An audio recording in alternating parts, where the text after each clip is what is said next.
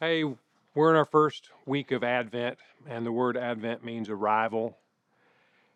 And we are waiting on the arrival of Jesus. And today we're talking about hope that Jesus brings hope, that He is our hope. And one of the things about hope is that it involves waiting. And one of the things about us is we hate waiting. As a matter of fact, I was looking at some some things about how long would you be willing to wait? How long would you be willing to wait? And these are just like bench lines uh, for for people's threshold on how long they'd be willing to wait. How long you'd be willing to wait for a meal? The threshold's 30 minutes. Uh, 588 people surveyed at this uh, survey by Tasting Table, and they said 30 minutes that people would uh, make a decision on whether they'd eat at a restaurant or not based on whether they would wait on 30 minutes. And that's why we, we like fast food. We like Chick fil A. They've championed the drive in and, and going through there. And, and that's why we go to QT. They've got the rollers. You don't have to wait at all. They're not good for you. And we could debate on whether they're good at all, but uh, people people do it. Uh, and, and QT has figured that out that people don't want to wait, so they'll grab stuff. What about in traffic? How long will you be willing to wait in traffic? The threshold was one hour one hour that that people if they were going to an event if it was one hour they would do it they wouldn't change anything but if it was more than an hour they would change everything their route uh, they would go earlier they would stay later this even uh, goes into when people go to work that people decide well if i'm going to be caught in traffic it's going to be more than an hour well i'll just go in earlier and i'll leave earlier or i'll if i'm at work and it's five o'clock and I know traffic's going to be bad, I'll just stay and work longer rather than sit in traffic. And so we have this this this threshold. What about on hold? Man, we love waiting on hold, don't we? We just love that. We're just waiting on hold. And I, I thought this was interesting that uh, the threshold was all over the map here. That 32% of people said they would not wait at all on hold. 32, that's crazy. One to five minutes, 30%. Five to 10, 6% and then as long as it takes 4%. But the f- part that I thought was interesting was the group that was willing to wait the least was 18 to 24 year olds because they have a culture and a world where really don't have to wait much. And I thought it was interesting. And then lastly, it was like the how long are you willing to wait in the emergency room, which I didn't know there was an option. But anyway, how long are you willing to wait? There was a survey done uh, by in the medical field. It was called WBL, wait before leaving, and two hours. Uh, the threshold, 50%, 51% of people said they'd wait two hours. Two to eight hours, it dropped down to 17%. I don't know where you're going, but people were like, I'm not waiting. They're going to go somewhere else and do something else. And then indefinitely, people would wait indefinitely, 32%. And the truth is that we hate waiting. We all hate waiting. We, we stand in lines at Walmart and we're constantly looking to see which lane's faster. You get in that lane, honey, and I'll get here. And if that was faster, I'll bring my stuff to you. We do this. And if we end up being faster than the guy beside us, we feel like we've won the day just because we didn't have to wait as long as they did. We go to the amusement park. We, we stand in line and we're sweating to death. And there's this sign that says one hour from this. And that's either hopeful or that's hurtful. I'm not sure what it is. I, have always thought uh, that really hell would be waiting in line for eternity. That and just sweating to death. That would be that would be crazy. But anyway, we just don't want to wait. And I bring all that up that sometimes we don't want to wait on God. We don't want to wait on God, and it's hard because a lot of times when we're waiting on God, really when we're waiting in general, we lose hope. And that's the story today is that the promise is that Jesus was coming, that God was about to do something. And so many times we're not willing to wait. The Bible's broke up in two parts the Old Testament, 39 books, the New Testament, 27 books. The Old Testament's the Old Covenant, where there were promises that God was going to do something different, that He was sending a king, that He was going to right all the wrongs, that, that He was going to be the deliverer of hope through this new king. And the New Testament we know is the King is Jesus, and we see how he changed the world, that he changed lives, that he saved people, that he was the bringer of hope, that he he himself was hope. And we see in this, even to this day, the church being this place of hope. But I think it's interesting that in Malachi, the last book of the Old Testament, he says, Look, I'm sending my messenger, and he will prepare the way before me. Meaning, God said, I'm sending a messenger, and I'm coming too. He's preparing the way before me. He says, Then the Lord you're seeking will suddenly come to his temple, the messenger of the covenant, whom you so eagerly look for, is surely coming, says the Lord of heaven's armies. And that was in Malachi 3 1. And you know, Malachi makes this proclamation that things aren't really going well in their culture. He says, Hey, the king's coming, the messenger is coming, but the king's coming right behind him, and the people are going wild, yeah, going wild, going crazy. And then guess what happens? Nothing. Not for a day, not for a year. Nothing happens for 400 years. 400 years from Malachi until Jesus comes on the scene. 400 years. 400 years of no word from God, no signs given, no miracles recorded, no prophets. 400 years of just simply waiting and hoping. You know, our lives are like that a lot of times. We're waiting on God, we're hoping. What do you do? You know, a lot of times we think that following Jesus means that we're never going to have to wait, or bad things are going to happen to us, or we're not going to have seasons where there's difficulty. So, how do you have hope in the waiting? I'm going to give you four ways, real quick. Four ways how to have hope in the waiting. And the first is this: is you welcome the process. You welcome the process, realizing that our lives following Jesus is a life of waiting. That we're waiting on God Following Jesus is a life of waiting, that He's never late, but He's often not on our schedule, that He's often not on our time.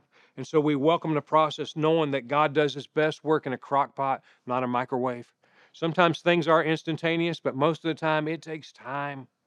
And uh, the scripture in Isaiah, Isaiah 40, 31, I love the scripture. It says, Those who trust in the Lord will find new strength. They will soar high on wings like eagles. They will run and not grow weary. They will walk and not faint. Man, I love that. That is just such a great, a great promise. But you know what it doesn't say? It doesn't say when. It says they will. It doesn't say when. And we want to know when, and we want it to be now. And a lot of times it's not now that we welcome the process that, man, there are times where we are going to be waiting, waiting on God to move, waiting on God to act, waiting, waiting on God to do something in our life. And we're just simply waiting. And we hold on to hope because we welcome that this is part of the process. In Hebrews 11 1, it says that faith shows the reality of what we hope for it is the evidence of things we cannot see. They haven't happened yet, but we're hoping they are. And several years ago, uh, uh, when my kids were little, uh, we were playing baseball at City Pond, and Micah was he was five or six years old, and we were playing. And, and you know, we as parents we take those games real serious, and they were fun times. The games are usually like 26, 25. They were slugfest. They were fun. Uh, but every now and then you'd be playing a game and your kid would be, your team would be getting beat. And I remember this one game that Micah was turned around during the game and he was looking at the scoreboard. And because I was a great dad, I yelled at him, "Turn around! This is important. Turn around. Pay attention." And uh, and and he paid attention for a while. And then turn, finally, I looked again and he's staring at the scoreboard. And finally, I yelled out, I said, "What are you doing?" And this is what he said. And I'll never forget. He didn't say runs, but he, he looked at me and he said, "We were getting killed." He said, only 16 more points till we catch up. And in my mind, we're never catching up, but he had hope. He had hope in the waiting. And so we welcome this process that, man, we're going to be hopeful in our waiting, in our waiting for God to move and act. And the second thing is this is we remember God's promises. We remember God's promises. And if you Google how many promises there are of God, uh, there's a bunch of different answers. 7,000 is one of the answers that comes up a lot, and you may want to do this. And so let's just say that there's 7,000. Some have more than that, some have less. Let's say 7,000. Let me ask you a question. How many promises of God can you remember right now?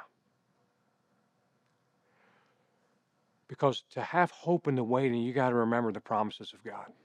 Sometimes God's promises are all we have, are all we have to hold on to. And so I'm going to give you I'm going to give you six real fast. One, God cares. He cares about you. 1 Peter 5 7 says to cast all your cares upon him because he cares about you. He cares about you. I feel like this is one of the biggest uh, lies of the enemy is that God doesn't care about you. So quit hoping, quit waiting on him. And that's not true. Second is that God loves you. That God loves you. John 3 16, God loved, for God so loved the world that he gave his one and only Son, that whoever believes in him should not perish, but have everlasting life. That God loves you unconditionally. So you keep hoping, you keep waiting because God loves you. The third is this is that God is with you. Hebrews 13:5 says that he never leaves us or forsakes us.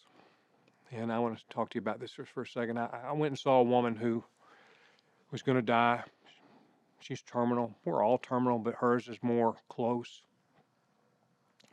And I was listening to her talk, and she was so angry and so bitter. And this went on for about 30 minutes of just about everything that was wrong and bad. And I didn't try to correct her. I felt like, you know, she's probably earned the right to have this attitude right now. But finally, when I got up to leave, I said, Hey, I'm getting ready to leave. I said, But I want to tell you one thing before I do. And she said, What's that? And I said, God has not forgotten you. And when I said it, she started to weep. And she said, It feels like He has. And then I started to weep. And I got to share this verse with her that Jesus said, I'll never leave you, forsake you. And if you're out there today, man, listen, He's with you. That that is one of the promises of whatever you're going through. If you're waiting and you feel like you've just been waiting and waiting and waiting, listen, He's with you. If you're in a storm, you're in a season that's not going your way, He's with you. If you're looking for Him to move or act, He is with you. The next one is that He's working in you. Philippians 1 6 says that He who began a good work in you, He is faithful to, com- to complete it, that He's working in your life. Number five is that God hears your prayers.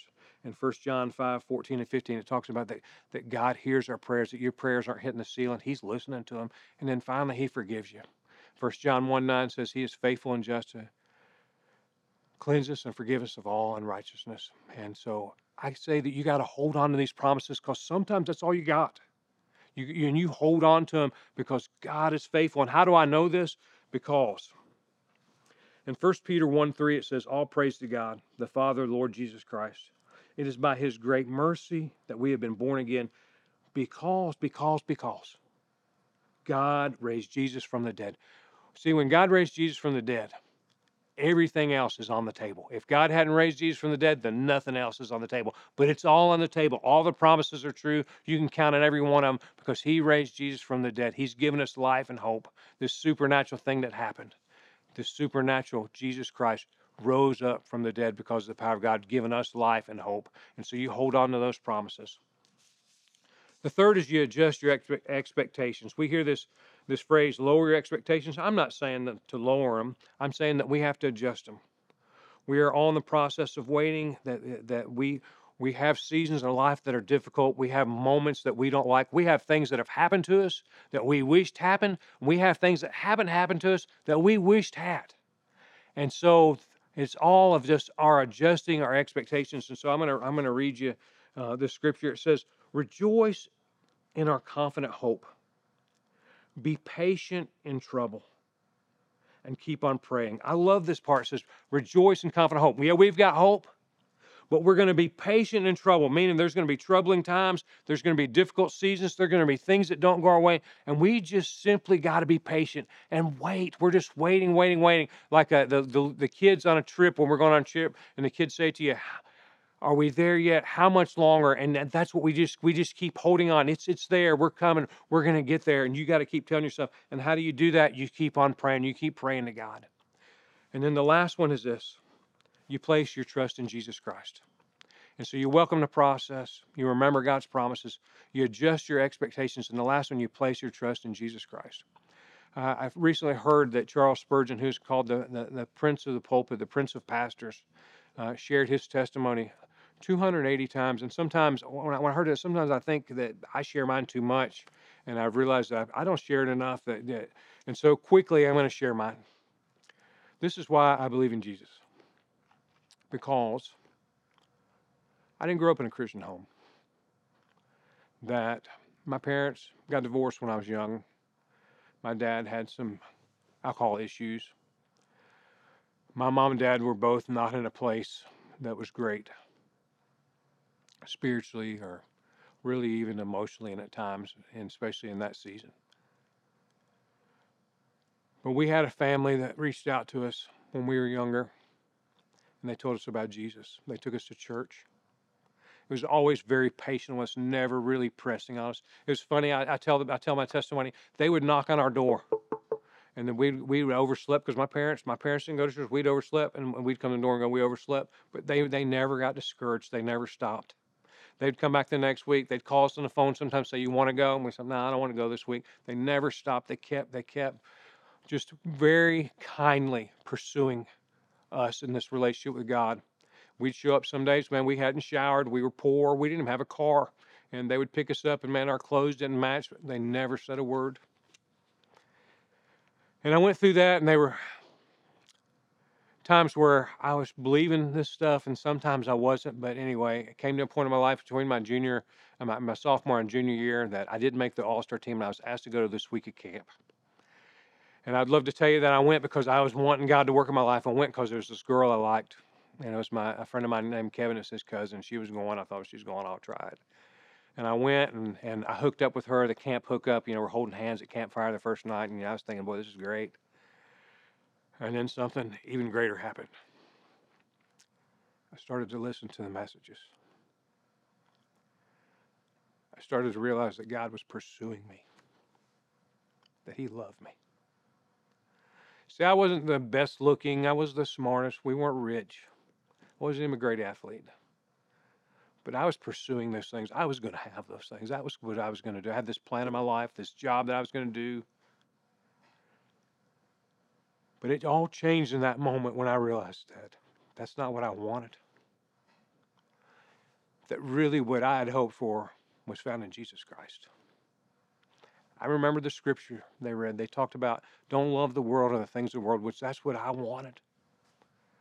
And then the scripture ends, but the one who does the will of God will live forever. That's what I wanted. I wanted to live forever. I wanted Jesus. And I had this thought if he would want me, if he would take me as I was, then I'd follow him. And I did. And I placed my trust in him. And the reason why I tell you that is this He's the one thing I've had going for me my whole life that in the midst of my sins, my failures, my mistakes, my flaws, that He's never turned His back on me. He is the hope that I've hoped for. Listen, He's the hope you need. There's a scripture here. In Romans 15 13, it says, I pray that God, the source of hope, will fill you completely with joy and peace because you trust in Him. Man, I'm asking you to trust in Jesus. Place your trust in Him. He's the hope you're looking for. He says, Then you will overflow in confident hope through the power of the Holy Spirit that God's going to come in your life. He's going to live in your life. And in Isaiah 7:14, that says it reminds us that this this prophecy of Malachi did come come to fruition. It says, "All right, then the Lord Himself will give you a sign. Look, the virgin will conceive the child. She will give birth to a son, and you will call him Emmanuel." which means God with us. That this has been the promise all along that God was going to send Jesus and he was going to be with us. And so we place our trust in Jesus. And so I wrote this prayer out. And I'm going to close with it. And I ask you to pray it with me. Jesus, you are the hope that I have hoped for. You died in my place to pay the penalty for my sins and you rose again and came back to life so that I could have real life. Today, I'm trusting you in my waiting, in my storms, with my troubles, with my sins. I'm trusting you. And if you prayed that prayer today, we'd love for you to reach out to us. We want to help you any way we can. Jesus is your hope. Place your trust in Him. And I'm going to pray for you now. Father, thanks for this day. Thanks for allowing us the time to remember who you are, that you're our hope.